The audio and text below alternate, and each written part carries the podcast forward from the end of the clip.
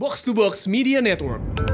What up, what up, what up, what up? As always, banyak banget yang nanya ke kita caranya bikin podcast itu gimana. Obviously lo mesti punya ide, tapi kalau lo masih bingung bikinnya gimana, just upload it dengan Anchor karena bisa masuk ke semua pemutar podcast. Anchor adalah perusahaan milik the one and only Spotify yang bikin semua orang gampang untuk bisa bikin podcast.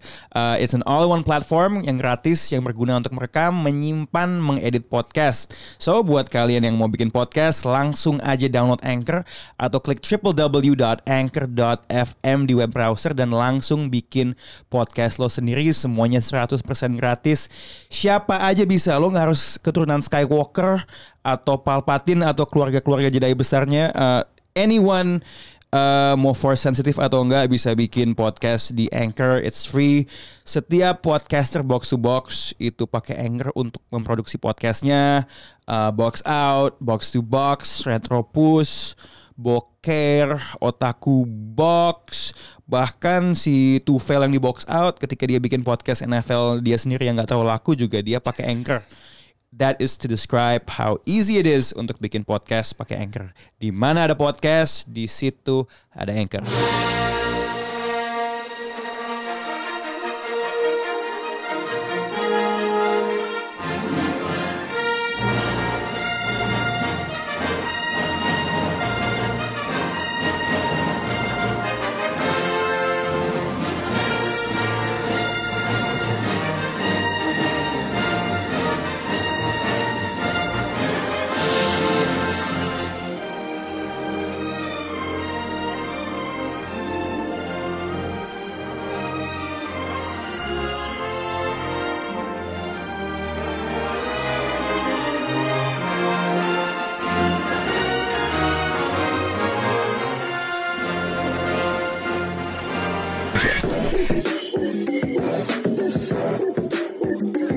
The dead speak.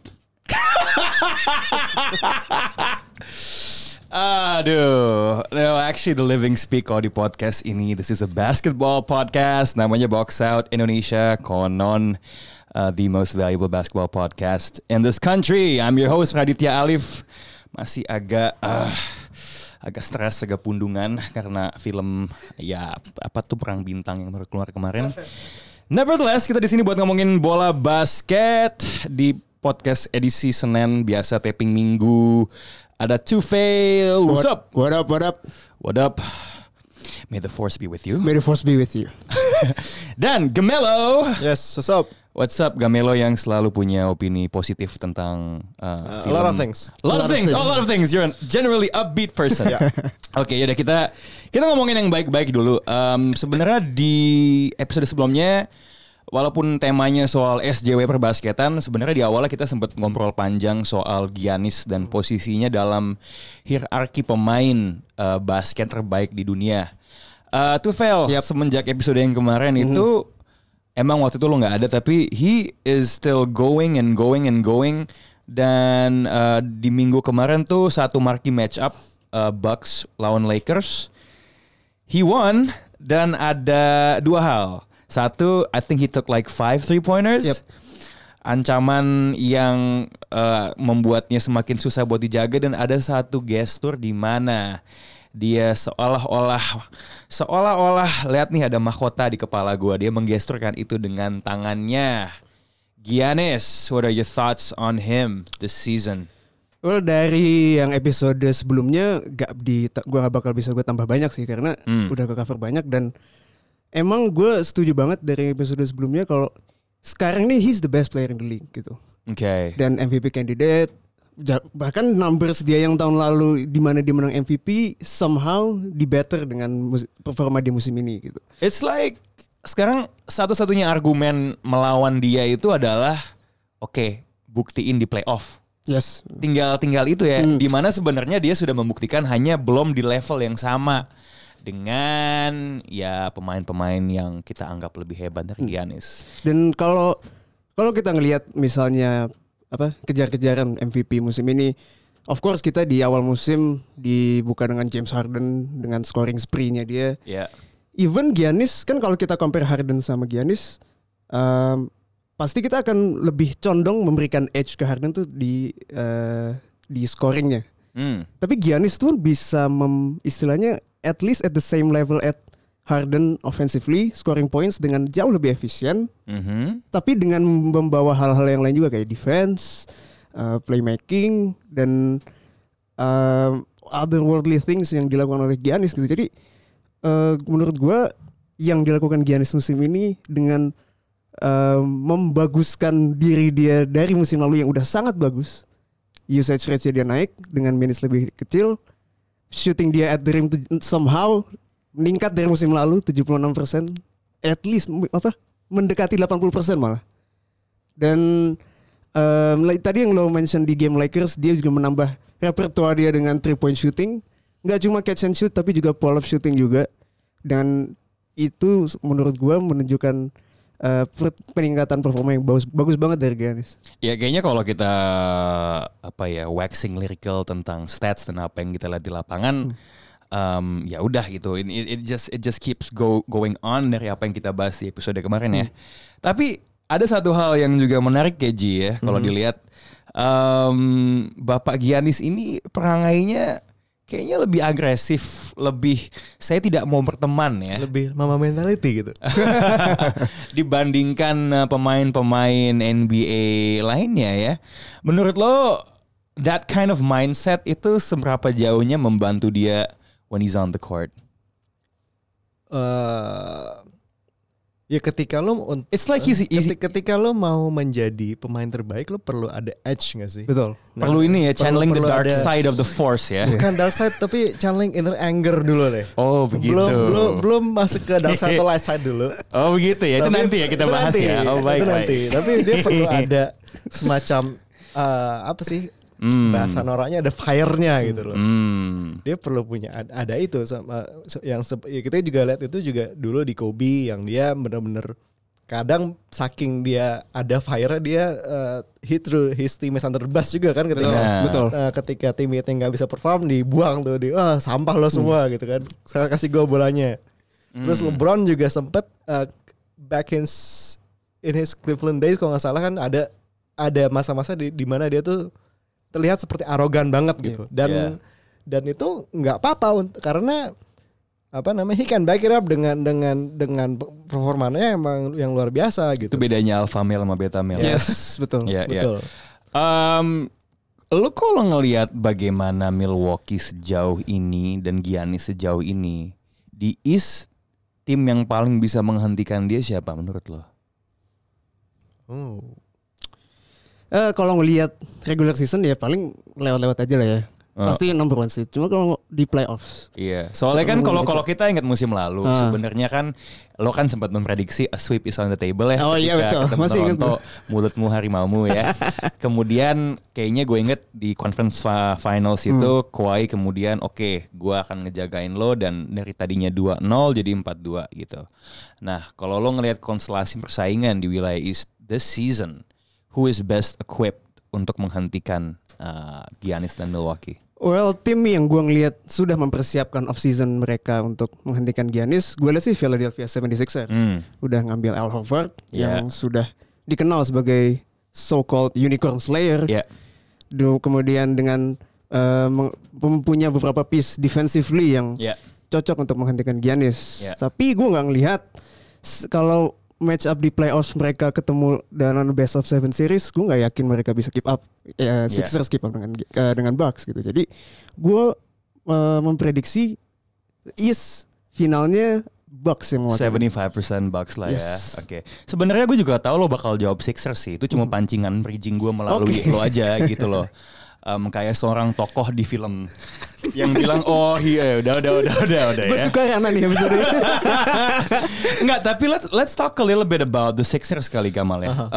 Ini tim yang kayak udah di-mention sama Two Fail, sebenarnya di atas kertas kalau untuk menghentikan pemain basket terbaik di dunia saat ini tuh mungkin dia yang paling well equipped lah ya di wilayah timur. Ini tim yang kita sudah sempat bahas konstruksi rosternya in some places agak aneh, tapi lo kalau ngelihat potensi yang ada di seorang Ben Simmons, lo lihat potensi yang ada di seorang Joel Embiid. I mean, do you always think that walaupun sekarang I think they're like 20 and 9, they're somewhere in the 6th place in the East. Don't you think they should do better? Aha.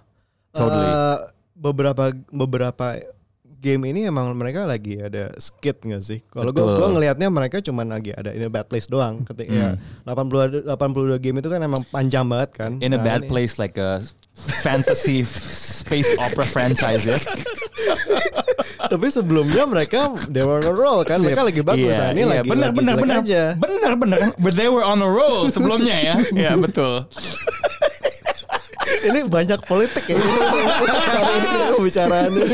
Oke, tapi itu balik lagi untuk sama gue setuju sama Tufel kalau ngelihat konsistensi permainan mereka di mana kan mereka bagus banget, kalau lagi jelek kayak gini gitu. Bahkan lawan Dallas yang tanpa luka aja anjur-anjuran kan. Kebuka banget itu holes mereka begitu lawan Dallas. Dimana nanti ketemu sama Bucks yang emang benar-benar well crafted team kayak gitu, dan Seven Series juga gitu. Ngomong-ngomong soal well crafted, let's talk about the crafting of timnya 76ers ya. Enggak gue tunda dulu referensi ke Star Wars ya, sampai nanti kalau kepikiran yang lebih oke. Ben Simmons di grup Box Out yang isi anak-anak nerd basket semua itu, ada yang bilang musim ini dia sebenarnya sama aja sih sama Michael Carter Williams. Kayaknya si Aji yang bilang. Kemudian statsnya dibandingin. Lo cukup setuju nggak dengan interpretasi berdasarkan statistik tersebut? Lo kalau ngeliat statistiknya doang ya pasti bisa langsung korelate. Oh ini sama, cuma tentunya jauh beda ya dari cara bermain gitu. Jadi lo lagi ngetek down omongan ini. Kita bisa ngomong kan kalau Chris Paul itu point guard terbaik yang masa. Itu kan statistik doang kan. Two Fail bisa ngomong begitu. Ada yang bisa ngomong begitu. SJW-nya SJW kalau kata Amar. Oke, tapi gimana? Jadi kalau beda-beda, Simmons sama Carter Williams jauh beda. Simmons itu jauh lebih atletik dari Carter Williams dan dan dia bisa jauh playmaker yang jauh lebih bisa lah dibanding Michael Carter Williams gitu.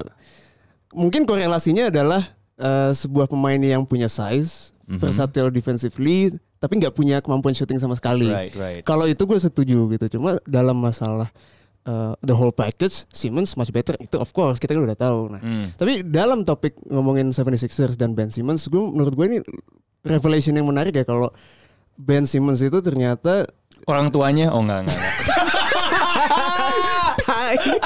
Orang tua yang main basket. Ben Simmons itu ternyata Ben Solo. Anjing. Enggak fokus. Breathe. Be with me. Yeah. I got a bad feeling about it. Jadi ini menurut gue menarik kalau Ben Simmons itu di musim ketiganya, musim berapa nih dia? Musim keempat mungkin di liga, cuma ketiga kali. Iya. 3 de facto, 4 de jure. Gitu ya.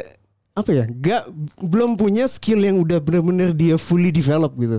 Kita udah tahu di zaman dia di college dia emang non-shooter gitu kan di LSU, dan mungkin kita juga tetap berharap someday he will develop, tapi sampai sekarang tuh belum, dia nggak sama sekali nggak develop. Nah, Kebalikannya Giannis dan itu kan lubang paling gedenya Simmons kan, dia nggak bisa shoot 3 point. Sebenarnya untuk pemain basket NBA nggak bisa shooting 3 point sama sekali itu bukan sebuah lubang yang seharusnya di blow up gitu besar. Cuma masalahnya dia di elemen shooting line pun juga nggak bisa gitu loh. Yeah. As in free throw shooting, driving at the rim juga. Lo kalau ngeliat gamenya Simmons, dia ngedrive ke ring, finishnya tuh nggak selalu cantik gitu. Dia nggak punya.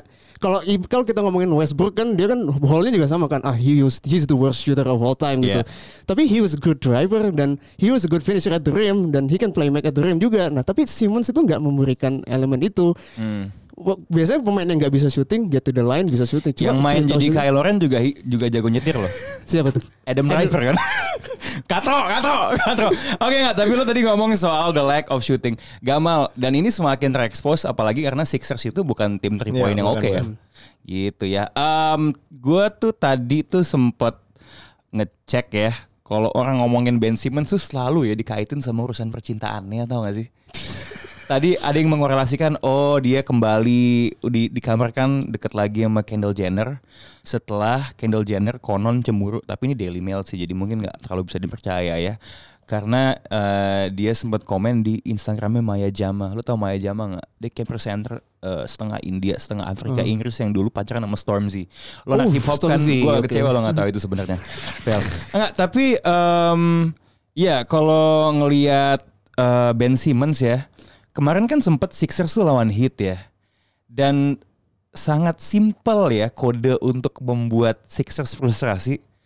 Gue minta jawaban lo dari perspektif X and O's ya. They just played zone defense. Dan langsung Simmons jadi liability ya. Yep.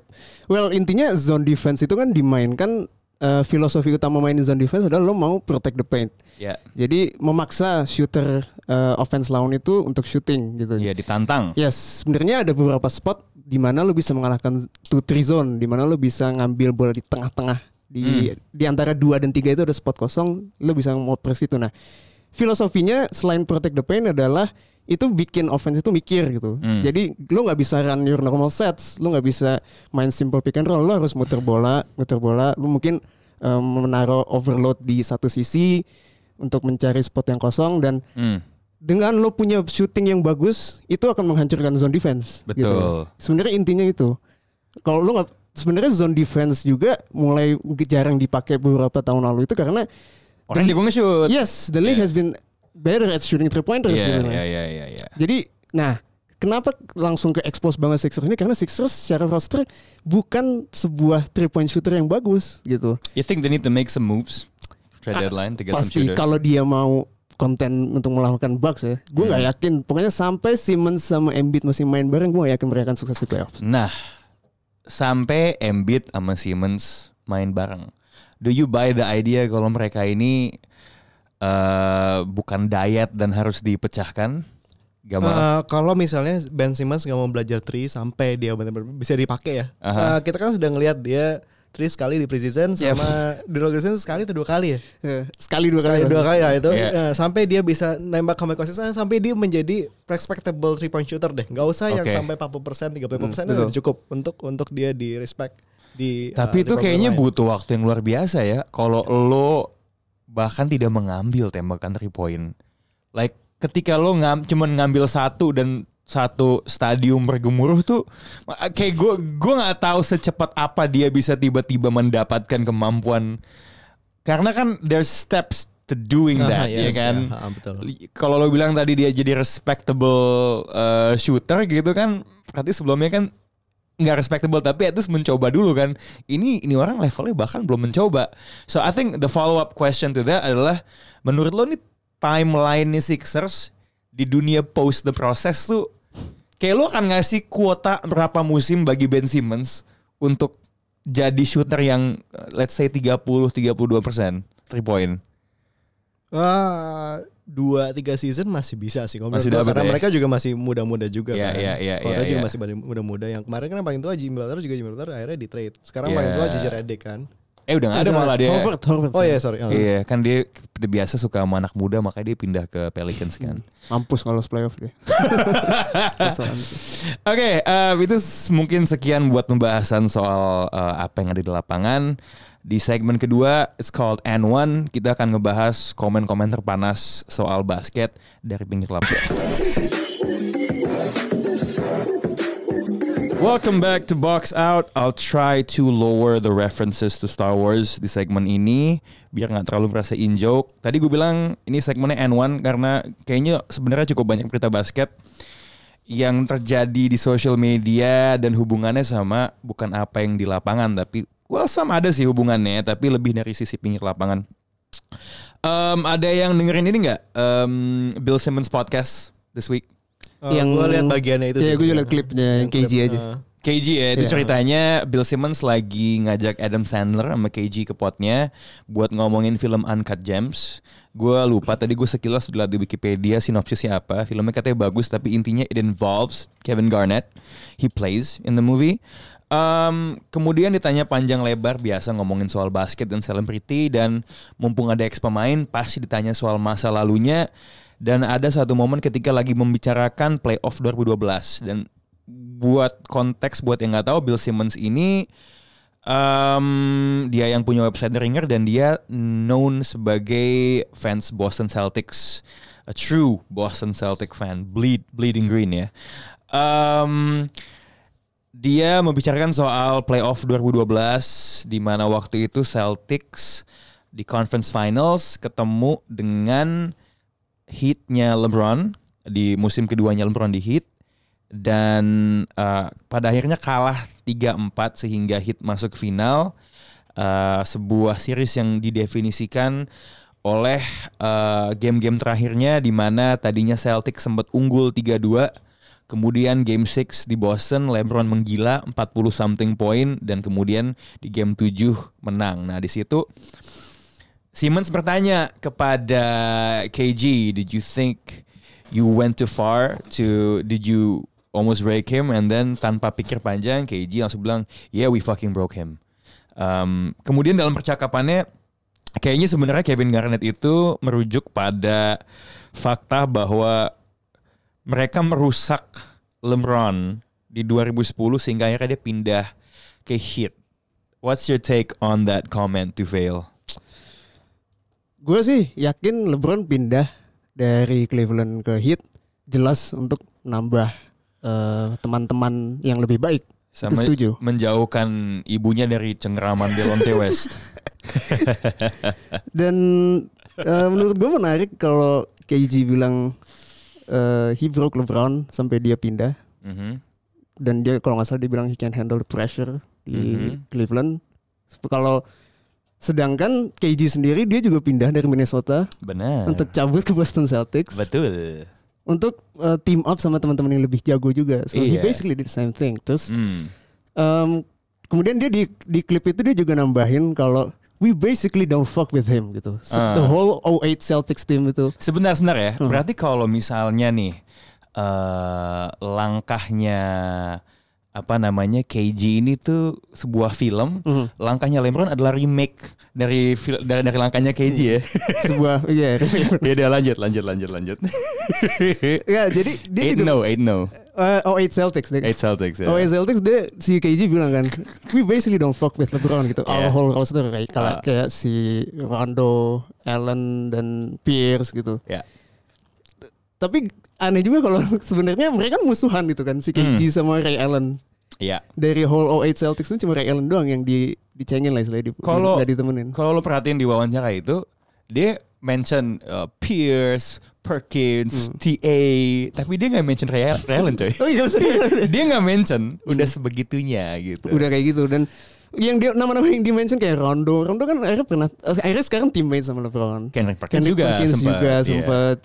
Jadi menurut gue itu KG hanya posturing aja lah, cuma flexing. Early 2000s mentality, we don't fuck with you, we don't body. KG being KG lah. Menurut lo gimana? Ji, lo pasti ngeliat itu juga di NBA Desktop ya. Uh-huh. Do you buy the idea that he broke? Enggak lah. Oke. Sama, dia cuma flexing ya, dia cuma KG being KG yang I'm the baddest motherfucker on earth gitu kan. Benar. Dan kalau yang gue pernah baca untuk si LeBron dan bikin Heatles itu sama Chris Paul sama Dwayne Wade itu juga the ball has been rolling since 07 lah ya, ketika mereka main bareng di Olympics atau jadi bahkan FIBA World Cup itu, sebelum dia mentok lawan Celtics ya. Yes. Iya. Emang Olimpiade itu emang kayaknya momen tempering yang paling bahaya ya. Yeah, karena kayaknya misalnya nih kalau ada yang baca kasusnya Brooklyn di mana Irving akhirnya bersatu dengan Kevin Durant dan DeAndre Jordan. I read an article, I think it was by Jackie McMullen atau siapa, atau Ramona Shelburne ya, gue lupa. Di mana diceritakan sebenarnya they bonded di kapal hiat yang dipakai sama tim USA kan, tim USA belagu banget kan, nggak mau tinggal satu asrama sama atlet Olimpiade yang lain. Ya udah, mereka di pinggir kolam renang tuh sudah mulai bersekongkol di situ. Jadi just watch out nanti 2020 Olimpiade tuh isinya siapa aja gitu, tim USA, karena tidak mustahil kumpul keboknya tuh di situ gitu loh. So yeah, jadi basically you guys don't buy ya the idea kalau he was ever broken by KG. Mungkin KG bukan broke LeBron, tapi he broke the balance to the force. Makanya LeBron nih, makanya dia bakal jadi host nanti ya. Karena kan sindiran-sindirannya itu udah mulai ketularan. Kemudian juga ini ya, di ada kasus Isaiah Thomas ngekonfront penonton di stands di tengah-tengah pertandingan, walaupun tidak seperti Ron Artest ya, gayanya mengkonfrontasi penonton. Dibilang katanya dia panggil dia dikatain fuck you the B word gitu kan. Yang gue lucu tuh abis itu fansnya abis diancam sama 5'7", 5'8" Isaiah Thomas tuh, dia yang kayak enggak gue cuma mau frosty. Kayak that's so lame. Kayak, is there like a reference sama Getting Here atau emang itu bohongnya jelek aja? Enggak, biasanya kan itu promotion di in-game stadium gitu. Jadi kalau misalnya dia miss berapa free throw, the whole stadium gets a frosty gitu. Oh gitu. Promosi Wendy. Promosi Wendy. Biasa sih gitu. Oh, okay. Tapi ini bukan ini ya. Kalau misalnya main lawan miss. Jadi bukan misalnya kalau mereka dapat free food kalau misalnya tembus 100 poin atau menang atau apa gitu kan. Biasa beda-beda sih ininya. Apanya? Termsnya. Frosty bang sana gitu ya. Kayak ya, berapa sih cebanan kan dulu tuh? Ceban dapat banyak. Gue kayak ya Mick kayak kalau gue mau Mick Flurry gitu gue enggak akan manggil orang fuck you. Frosty. Main basket lagi. Iya, Frosty. Coba dicek deh, kayaknya Iril deh ngomong. Gitu. Iril lagi di sana. So you brought a kid? Iril ke San Francisco marah. I want this Frosty for my kid. Lo harus miss, kalau anak gue gak dapet Frosty gitu. Kalau itu kejadian di Indonesia sih kayak Frosty itu gak ampuh. Tapi gue percaya kalau misalnya itu misalnya boba sin futang atau apa gitu, atau gue lumayan percaya ada yang bakal melakukan itu sih. Tapi menurut gue aneh aja itu kan kalau dia sampai kedengeran ngomong fuck you bitch berarti kan harus di front row kan. Harusnya dia wealthy enough buat beli a lot of frosties, nggak harus nggak perlu gratisan gitu kan. Betul, nggak perlu nunggu promo dulu. Iya. Ada saja nih NBA nih. Oke, tadi juga ada video. Obi-Wan Kobe tertangkap basah di pinggir lapangan Brooklyn sedang memberikan wejangan kepada anaknya Gigi. What did you make of that? Itu tuh kayak langsung di highlight, di blow up sama social media seolah-olah Kobe sedang memberikan advice yang sebenarnya tentang basket ya? Iya, kayaknya agak salah gitu buat basket gitu. Yang dia ngasih advice ke anaknya, yaudah lu kalau ada open shot lu tembak aja. Kalau ada teman-teman lu ya dia buat rebound aja gitu. yang aneh kalau gue denger komennya Kobe ngomong ya, kan dia kayaknya bijak. Lo tuh main harus simple, fundamental, cara lo ngebaca pertahanan, make the simple play, ngoper. Gue tuh kadang-kadang merasa ada diskoneksi gitu loh, kayak episode 8 ke 9 ada diskoneksi antara nggak, lo on fire antara gaya mainnya dia dan advice yang dikasih gitu. Karena gue sebenarnya nggak ya pasti nggak mungkin lah dia ngasih advice yang menggambarkan stereotipe terburuk dari gaya dia mainnya, nggak sih men? Tapi malas nggak sih lo kalau lagi nongkrong sama Kobe itu lagi nonton basket, dikit-dikit dia coaching, dikit-dikit dia lo kayaknya mesti cut kesini, kayaknya lo mesti ini kesini, malas sih. Iya sih, kayak dikuliahin gitu ya. Gue tuh pingin gomprolin soal hal-hal receh, bukan diem-diem direkam buat jadi episode details gitu kan. Iya sih. Like, we get it dude, lu jago gitu, nggak usah sampai gitu. Iya. Oke, dari tadi tuh gue sudah mengumpulkan, gue udah ngasih jab kiri kanan gitu, cuman kayaknya belum ada yang knockout gitu. Soal film yang gue nggak suka banget tapi kayaknya Bapak Gamal sih suka. Tapi you know obviously Star Wars, right? It was the biggest pop culture franchise. You know, enggak kita honest, Marvel lebih gede. Walaupun jumlah filmnya lebih banyak gitu. Tapi ini podcast basket gitu. Gak apa-apa. Gak perlu terkungkung dengan basket gitu. Nanti aja pas Q&A. Di Q&A udah gue seeding. Gue minta pertanyaan soal Star Wars gitu. Tapi let's talk about Star Wars and basketball. Karena Star Wars nih ada Mandalorian, ada episode 9, The Rise of bla bla bla. Tokoh-tokohnya banyak banget. Ini juga tadi kayaknya ada pertanyaan yang bersinggungan dengan itu ya. Tapi gue mau mencoba kalau episode kemarin kan kita, siapa main basket yang paling SJW gitu. Dan sayangnya lo nggak bisa ngebela Chris Paul di situ.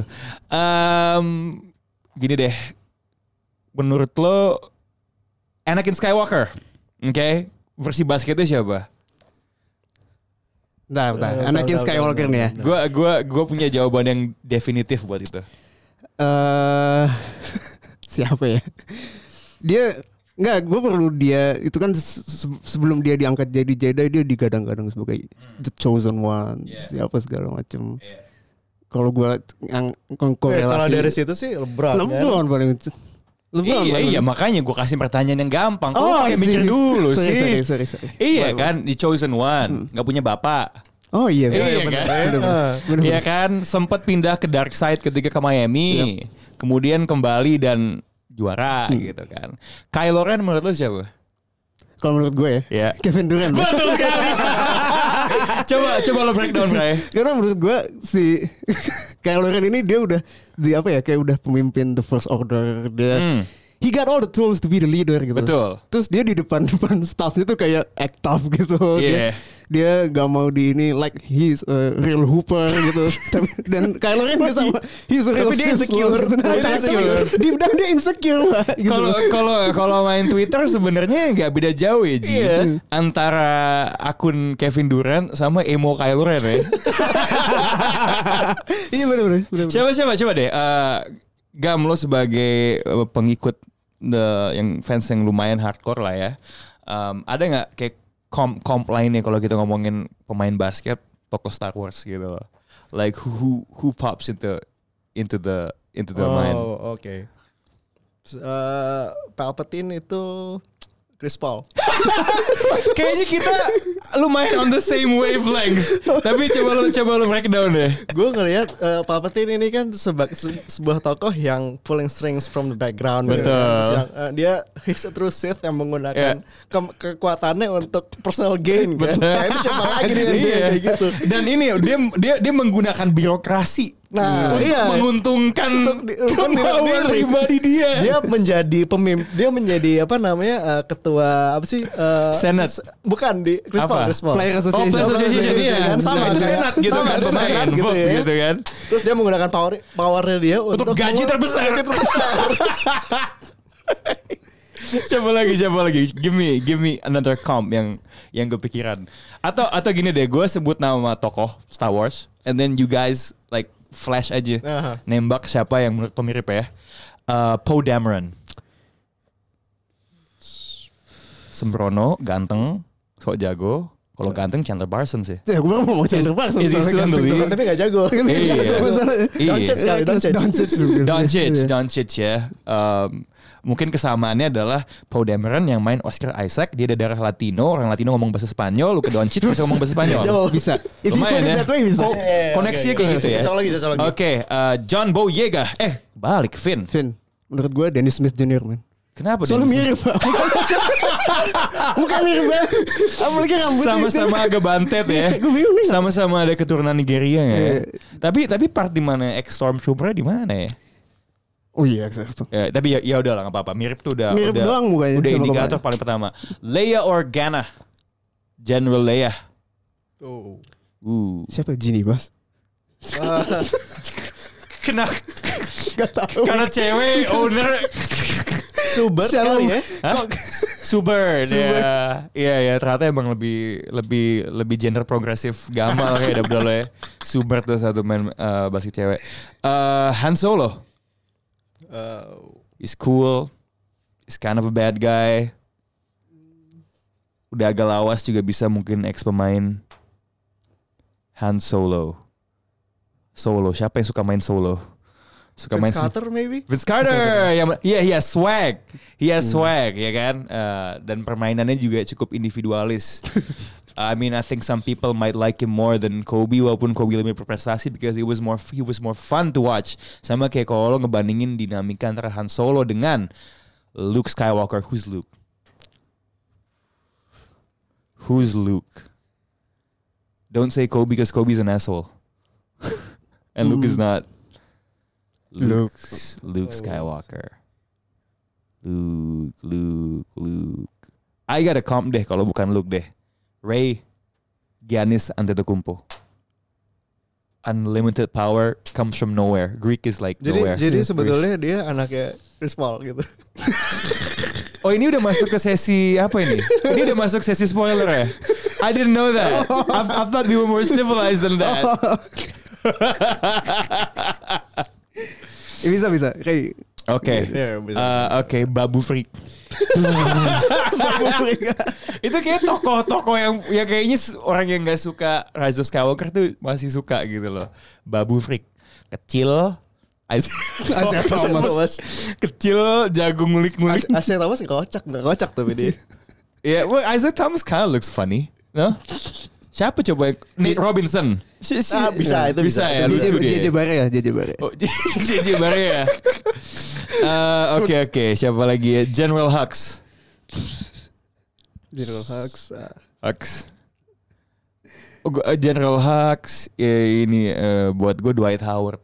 Kenapa nih? Awalnya sangar, lama-lama jadi badut sih sebenarnya. Chewbacca. Chewie, Stephen Adams, 10-an, gede. I was gonna say Boban. Oh, ya, soalnya gede dan lucu kelakuannya. Coba Boba Fett, man, it's kind of cool. He doesn't do a lot of things. Doesn't talk. Oh, doesn't talk. Siapa ya? Who does not talk? It's pretty obvious lah. Who doesn't talk? Ketika dia bisa memilih untuk nggak ngomong, dia nggak ngomong. Kawhi. Udah pasti dari Spurs. Ya, tapi mumpung Star Wars coba kita bikin line up versi line up 5-man line up-nya di Star Wars. Oh, jadi ini kita balik ya. Kita pakai tokoh Star Wars. Siapa point guard terbaik di universe Star Wars? Yoda. Dia bukannya coach. He's a coach. Ya, tapi sekarang pertanyaannya ini starting 5 dan coach atau enggak? Karena tadi gue mengeliminasi pilihan coach. Starting 5 doang kalau gitu. Oke, tapi I will still put Yoda. Postur kecil kayak point guard. Ya kan? Lincah. Loncatan vertikalnya gila loh dia. Ya kan? Style 4 lightsaber kan. Basketball IQ pasti tinggi. Tinggi gitu. Walaupun ada gue meragukan mentalitas dia gitu karena ketika menghadapi CDC 3 dia malah memilih buat cabut gitu, jadi bisa ada ketakutan soal intangible-nya ya, tapi basketball IQ-nya tinggi banget, atletis banget, bisa menyebarkan ilmunya dengan baik gitu. And then when we go to shooting guard, gue akan memilih Poe Dameron karena kemampuan menembaknya itu sangat hebat ketika di kapal X-Wing. Ini ada kuota Jedi atau enggak? Enggak, all universe pokoknya. Oke. Di posisi 3 small forward, gua akan taruh gua mau ada satu specialist defense, jadi gua taruh Obi-Wan ya. Di 4 pemain I'm gonna put Darth Vader size. Dan menurut gue Darth Vader itu lebih punya killer instinct daripada Luke ya, yang pasifis itu. Di 5 I'm going to put I'm gonna put Chewbacca. Chewbacca the 5 gitu. Ya, yeah. Your turn bro. Oke, point guard gue akan bilang si Ray. Karena dia apa ya? Gue nggak ngikutin Star Wars banget sih, jadi maybe he's good. He's all rounder. Yeah. To shooting guard, Luke Skywalker. Okay. Di posisi 3 gue akan taruh Mace Windu. Oh, badass motherfucker. Karena butuh black people untuk main basket. Harus ada representasi. Jadi lo memilih Mace Windu daripada itu ya, John Boyega daripada Finn ya. Yes. Ya iyalah. Terus di posisi 4 gue akan buat Anakin. Anakin sama. Yang di episode 3 tadi. Sebelumnya Darth Vader. Episode 3 lebih punya speed soalnya. Darth Vader tuh agak lambat ya. Yes. Terus di posisi 5 gue akan pilih General Grievous. Karena tangannya banyak. Iya. Bisa nge-handle 4 lightsaber. Tapi nanti ketika tim lo lawan tim gue akan main matchup. Gue akan taruh Obi-Wan Kenobi buat jagain Grievous. Because he killed Grievous in the episode. Gue lupa main. Oke. Pilihannya udah kepake semua. Gak apa-apa. Gitu. Buat posisi gue dari 5 kali, gue 5 pasti Chewbacca karena size nggak ada yang ngalahin. Terus 4-nya gue taruh Mace Windu power. Power di situ. Terus 3 sama Obi-Wan Kenobi 3ND. Di duanya gue pengen ada versatility, jadi gue taruh Darth Maul di situ. Oh ya.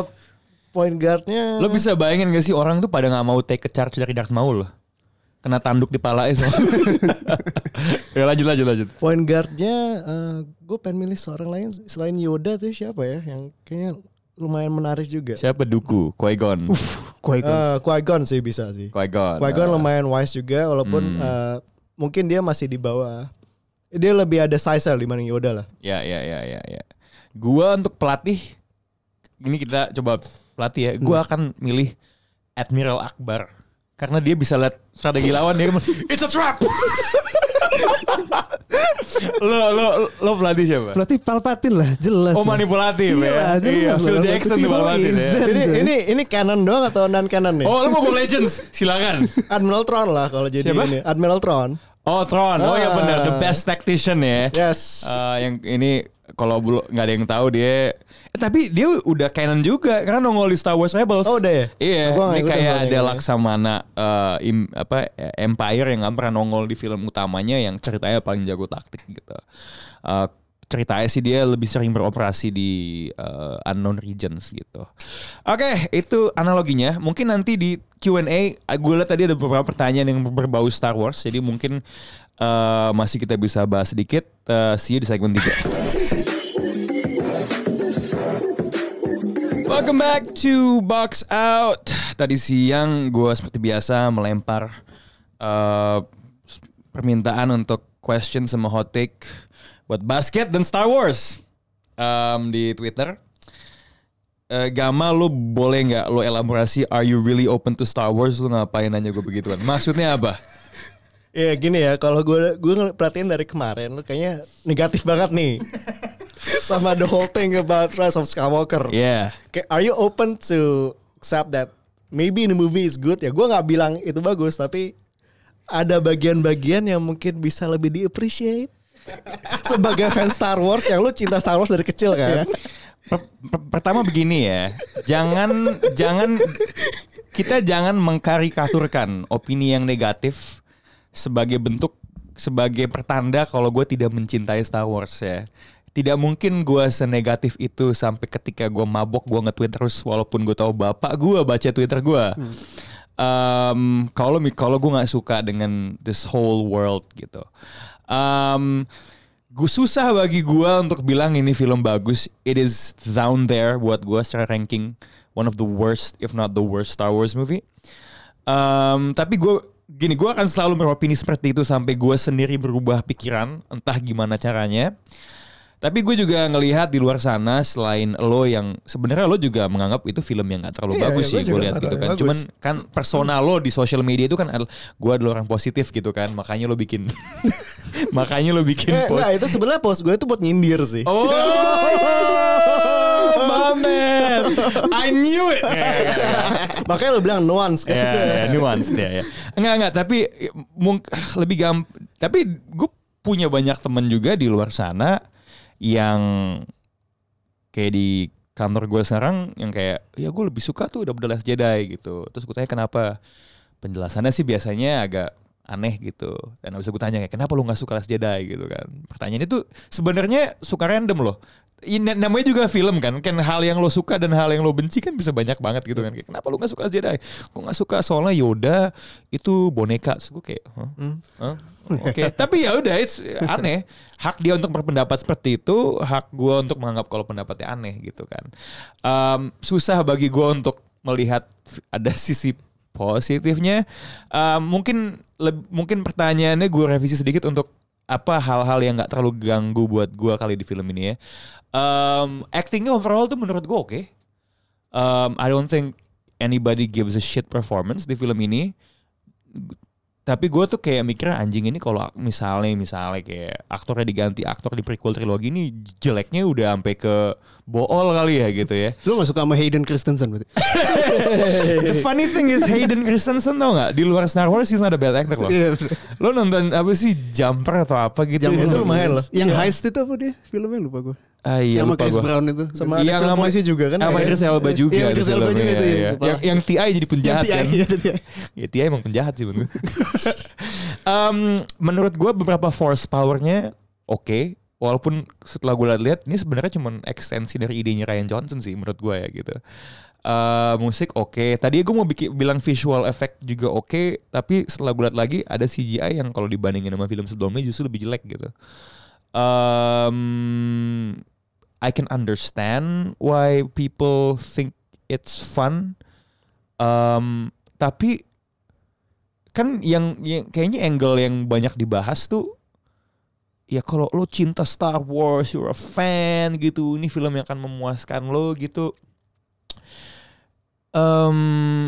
Gue cuma ngerasa there's a way to do fan service. Kalau lo nonton Endgame itu fan service-nya banyak banget. Yep. Tapi gue tidak merasa film itu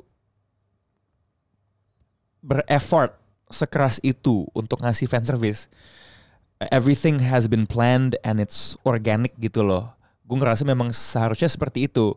Nah buat gue fanservice di Rise of Skywalker itu pandering banget gitu loh. Kayak kelihatan banget ya ini biar lo seneng gitu loh. It almost feels like a marketing gimmick yang sebenarnya kalau dilihat keseluruhan ceritanya it doesn't really add much gitu. Gue kan Last Jedi Nazi ya. Gue tuh sampai nonton film itu lagi gitu. Dan secara filmmaking pun menurut gue Last Jedi is superior in every aspect. Itu gue setuju. Kayak gue gak inget satu pun shot yang akan di Rise of Skywalker yang kalau misalnya gue adminnya one perfect shot tuh bakal gue masukin. Susah bagi gue untuk ini satu frame nih keren mampus gitu loh. Kalau Last Jedi itu udah kayak yang bikin tuh kalau seandainya dia selebgram dia punya filter dia sendiri gitu loh. With all of the red gitu, it looks better. It's edited way better.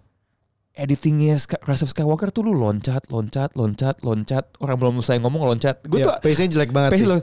Gue tuh hampir notice ya di Last Jedi ini it becomes bener-bener kayak comparison ya. Every shot di awal film Last Jedi editingnya tuh kayak misalnya nih ya Luke ngomong where's Han and then you cut to Kylo Ren. Kayak koneksinya tuh entah itu dari bahasa visual atau bahasa audio itu tuh enak banget gitu loh. Kayak anjing ini sebenarnya kalau ini bukan film Star Wars pun film itu well made gitu. Tapi ini kita lagi masih ngomongin soal positif Rise of Skywalker kan ya. Yep. Apalagi ya. Ini kalau misalnya nggak ada jadi paksain juga sih. Ya gini.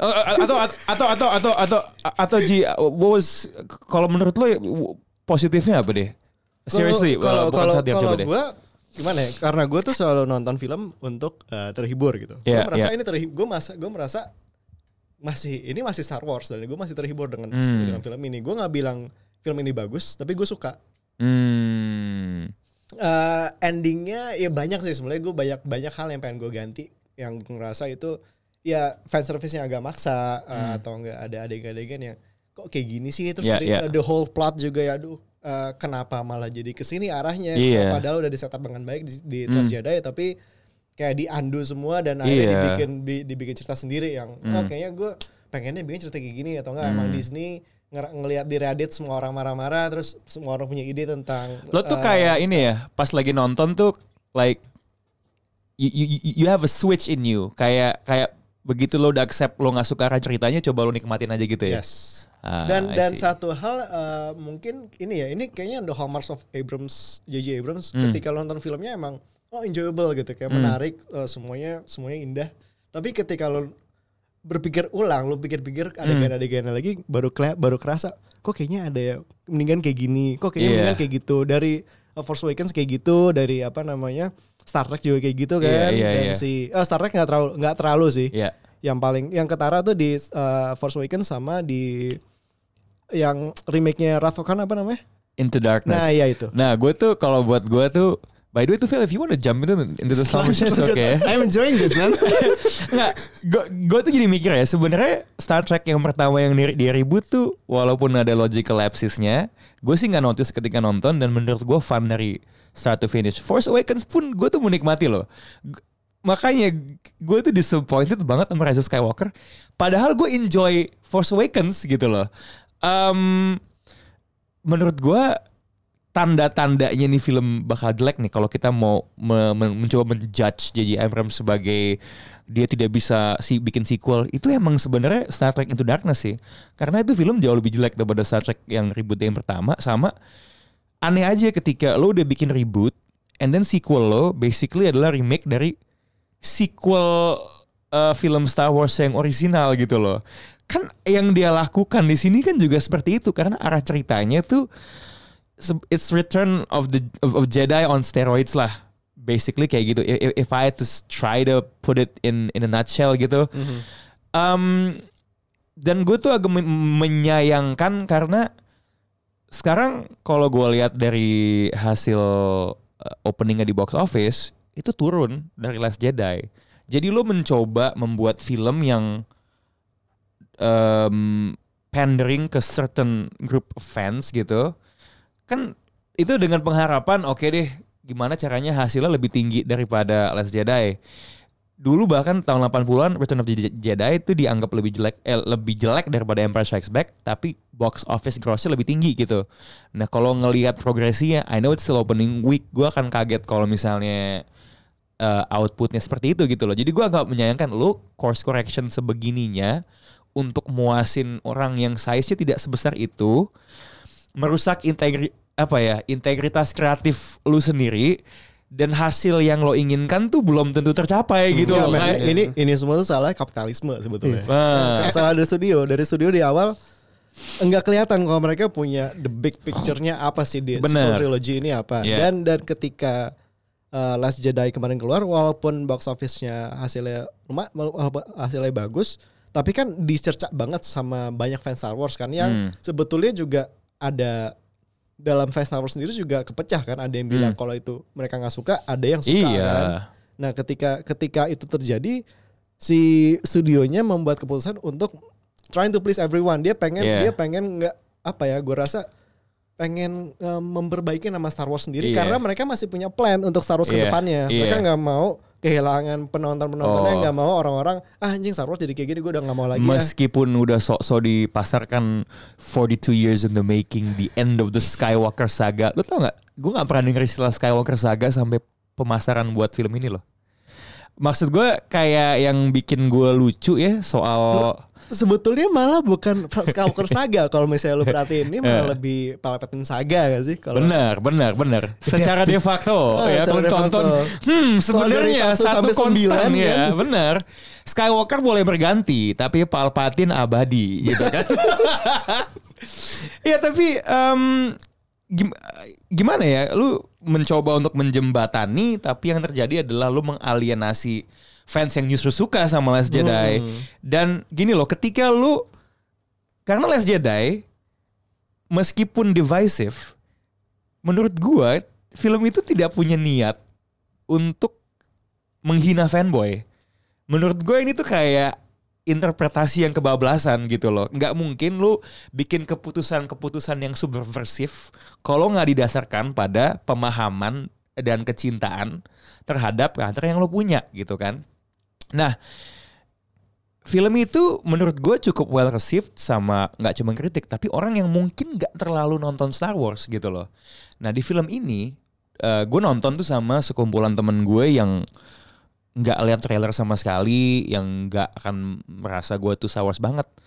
Mereka tuh bener-bener nggak ada ikatan emosional sama sekali sama tokoh-tokohnya, meskipun tokoh-tokoh ini sudah mengalami retcon untuk memuaskan sebagian fans gitu. So what I'm trying to say adalah some of these tweaks tuh kalau buat gue they kind of get away in making a proper story. Gue setuju seharusnya ada master plan gitu loh. Cuman lo udah sampai ke film ketiga nih, kayak apa nggak lebih baik lo melanjutkan ceritanya, atau kalau lo mau ngelakuin retcon ya jangan sampai segitunya. Jangan segitunya, karena yang terjadi adalah audiens yang tidak mengikuti peperangan ideologi ini antara dua visi yang berbeda tuh kayak okay, what the hell is going on gitu loh. Itu yang gue agak aneh gitu, dan kayak sebagai pengambil keputusan bisnis tuh I don't think it's a sound business decision to do that gitu. Plus I think we have too many Star Wars movies. Karena gini loh, ketika lo ngomong gak ada Kevin Feige-nya, ya ketika udah film kedua ketiga nasi udah jadi bubur, man. Ya, gitu loh. Kayak kalau lo mau bilang gak ada masalah, ya ngapain lo ACC juga Last Jedi. Dan kan jadi agak aneh sebenarnya, karena kalau lo lihat wawancara sebelum Last Jedi, orang-orang yang sang so-so anti banget sama film itu suka banget gitu loh. J.J. Abrams bilang, wah gue jelas banget sama skrip ini. I wish I was directing it gitu loh. Kayak either lo bohong waktu itu atau lo bohong sekarang gitu. Satu hal yang mesti gue tambahin ya, ini udah jadi podcast Star Wars gue yang kedua nih ya. Satu hal yang mau yang menurut gue jahat, ini menurut gue legitimately jahat sih. Lo tahu tokohnya Kelly Meritran gak? Oh iya, Rose. Dia she was thrown under the bus kan, karena under the bus. Both in the picture and of the picture ya. Yeah. Out of the picture. Dia kan tokoh itu entah kenapa jadi sasaran bully ya di internet ketika Last Jedi keluar. Di film sebelum dipromosi film ini, J.J. Abrams tuh ngomong loh, one of the things I'm most grateful of to Rian Johnson is the fact that he gave me Kelly Meritran. Dan kalau lo ngelihat perannya dia di film ini tuh kayak kecil banget, nggak penting banget, kayak Jar Jar Binks.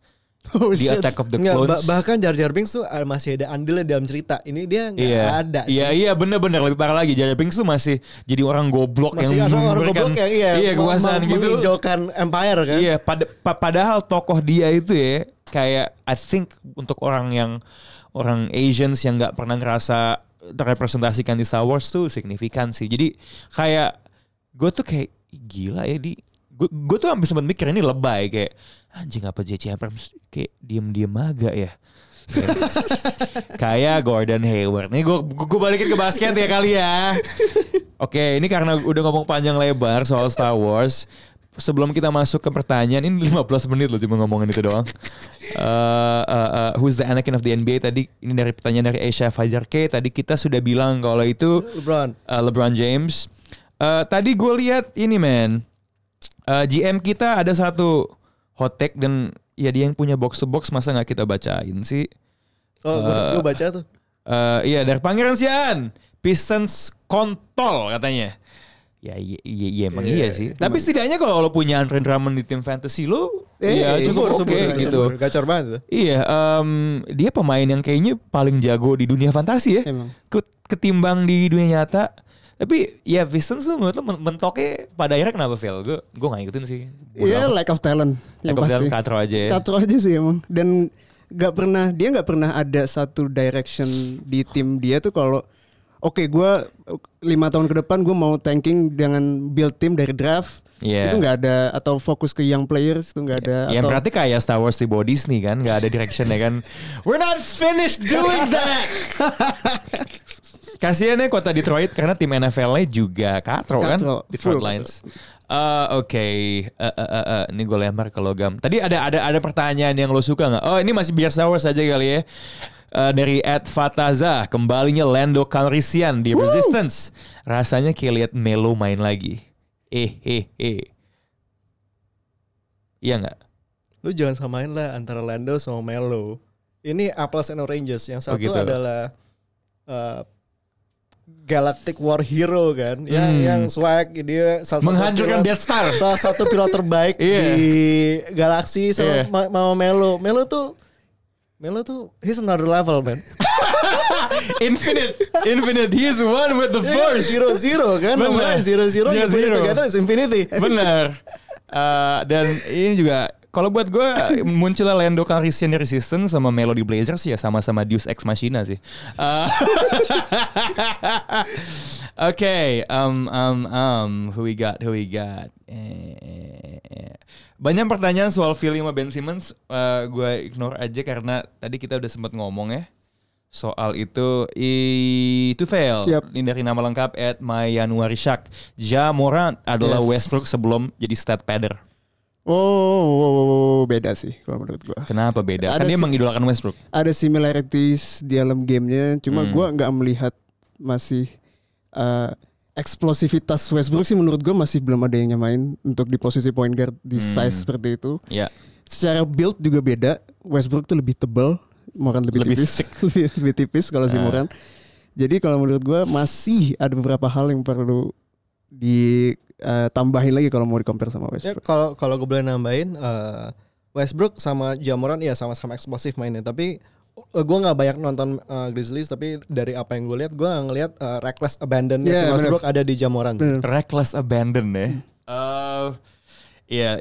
Bedanya Westbrook itu ketika kuliah berteman dengan Kevin Love sering menjadi benefaktor dari umpan-umpan satu lapangan, sedangkan Jamoran menampakkan kemaluannya ke mukanya Kevin Love ya dalam salah satu miss dunk terbaik tahun ini. You know, I'm still looking for some. Kayaknya tadi ada beberapa Star Wars related questions. Ini dari Nuha, ini buat lo aja, Fel. Yep. Dallas Mavericks, yes. Is it a lock? 4th spot, Western Conference. At least 4th spot. Oh, look at him. Lock it in. Look at Two Fail, man. Lock it in. You had it first. Wait a minute. Lo bakal ngelakuin apa kalau seandainya Mavericks tidak peringkat 4 di West? Yeah. Yep. Apa coba? Gue akan host satu episode. So easy lah, bisa lah. Host satu episode. Aduh, enggak lah, justru kalau dia fourth spot lo nge-host episode. Dari Ed Rai Rahmansyah, ini buat Gamal. Apakah pizza penis ala Chef Ibaka resep untuk kota LA jadi juara? Jadi ini mengasumsikan pizza titit dari Ibaka di GoFood dari Toronto ke LA untuk dimakan sama Kawhi ya. Ini pertanyaan apa sih ini? I think he was trying to make a point aja. Siapa tahu kan, biasanya bagian tubuh yang eksotis kan mengeluarkan performa yang terbaik. Ada satu pertanyaan dari @legolert. Ini nggak akan gue jawab karena gue nggak punya kapasitas, tapi gue mention aja soal bahas basket lokal dengan Pasifik manggil pemain yang udah pensiun dan Stapak mundur dengan salah satu alasannya nggak bisa menampilkan skor terbaik. Apakah Stapak bisa dikatakan pengecut? Ini orang adalah fans Stapak. Yang kecewa selama mereka mundur. Gue tampung dulu pertanyaannya, nanti jawabannya kalau misalnya Rocky atau siapa bikin podcast bola lokal, basket lokal, gue nggak ngikutin tapi gue penasaran karena banyak yang mundur. Kenapa kita menjadi satu-satunya liga basket yang ada timnas di liganya sendiri? Saya jadi bingung mau milih yang mana. Tidak hanya ada timnas, ada tim namanya Louvre. Aneh aja gitu, gue it's just weird. Tadi ada satu pertanyaan yang sebenarnya berhubungan sama bola. Ini dari Adam Bagja Laksana. Buat Lovell, for both of you. Kata Coach Justin, sesat dong. Pelatih sepak bola hebat itu biasanya pemain yang katro. Apakah itu berlaku juga di basket? Yes, gue akan bilang. Siapa pemain paling sukses yang sudah menjadi head coach? Sukses jadi head coach juga. Kalau menurut gue sih enggak. Zidane? Enggak di basket. Di basket. Enggak ada sih. Jason Kidd itu menurut gue pas dia main gue he's gonna be a hell of a coach. Tapi ternyata masih belum ada on court achievements yang dia lakukan. Jadi enggak. Terus siapa lagi? Avery Johnson kan lumayan. Iya, Avery Johnson. Tapi ya mungkin dia lumayan ya, enggak jago kan gitu. Mungkin pas dia main gak terlalu jago, jadi bisa masuk di kategori pemain katro gitu loh. Iya, sebenarnya yang bikin gue agak sangsi ini sebenarnya semantik aja sih. Mungkin maksudnya tuh pemain biasa aja, bukan katro gitu loh. Steve Kerr, Doc Rivers tuh buat gue bukan pemain katro, tapi pemain lumayan. Ini sih pemain-pemain yang role player sih, yang gue lihat yang bagus jadi pelatih. Pemain gede justru emang gak bagus. Kayak Bill Russell, kalau gue denger ceritanya Kenny Smith tuh kacrut banget ketika semua jadi pelatih. Oh, ada satu pemain oke yang jadi pelatih tuh bisa dibilang lumayan bagus. Larry Bird. Larry Bird emang sempat bagus pas dia jadi coach. Jadi coach Indiana Conference Finals, cuman 7 games kalah lawan Bulls. Ke NBA Finals itu pas sama Larry Bird. Gitu. So I think ya. Itu buat gue aneh tuh, Larry Bird sama Magic Johnson rival di lapangan, tapi ketika masuk ke level yang lebih tinggi, pelatih atau back office, Magic mau jadi pelatih, Larry Bird is just so much better loh. Yep. In every aspect. Nggak, kalau gue rasa ini sih, kalau mungkin yang jadi coach itu adalah pemain-pemain yang lebih lama spend time on the bench ketika mereka aktif bermain kan. Di situ ya mereka role-nya jadi lebih ini nggak sih, di sana dia jadi lebih banyak belajar soal coaching tentang gimana how the game is playing gitu kan, gimana adjustment-nya mesti dilakukan karena dia lebih banyak komunikasi sama coach-nya gitu. Ya. Ini ya.